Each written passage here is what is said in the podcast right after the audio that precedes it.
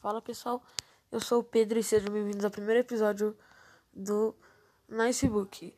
É, nesse primeiro episódio nós iremos ver a fábula A Lebra Tartaruga, feita pelo Esopo. Esopo, para quem não sabe, foi um escritor é, grego, né, na, na, Grécia Antiga.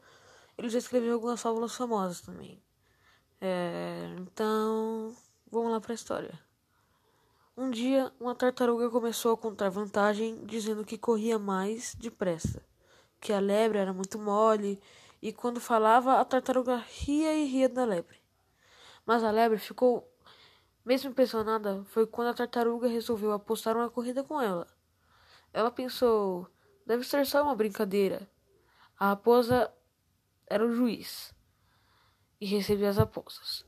A corrida começou e na mesma hora, claro, a lebre passou à frente da tartaruga.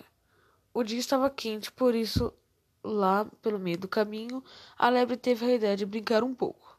Depois de brincar, resolveu tirar uma soneca. A sombra fresquinha de uma árvore. Se por acaso a tartaruga me passar, é só correr um pouco e eu fico na frente de novo, pensou a lebre.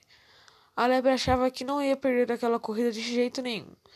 Enquanto isso, lá vinha a tartaruga com seu jeitão, arrastando os pés, sempre na mesma velocidade, sem descansar nenhuma vez só pensando na chegada. A lebre dormiu tanto que se esqueceu de prestar atenção na tartaruga. Quando ela acordou, cadê a tartaruga? Bem que a lebre se levantou e saiu zunindo, mas nem adiantava. De longe ela viu a tartaruga esperando por ela na linha de chegada. Então, pessoal, essa foi a história e calma aí que ainda não acabou, tá? É, a moral da história é devagar e sempre se chega na frente. É, é, gostei bastante dessa fábula, eu já conhecia, né, pra ser sincero. É, então por isso que eu escolhi ela. Quando a professora passou, eu escolhi usar essa fábula.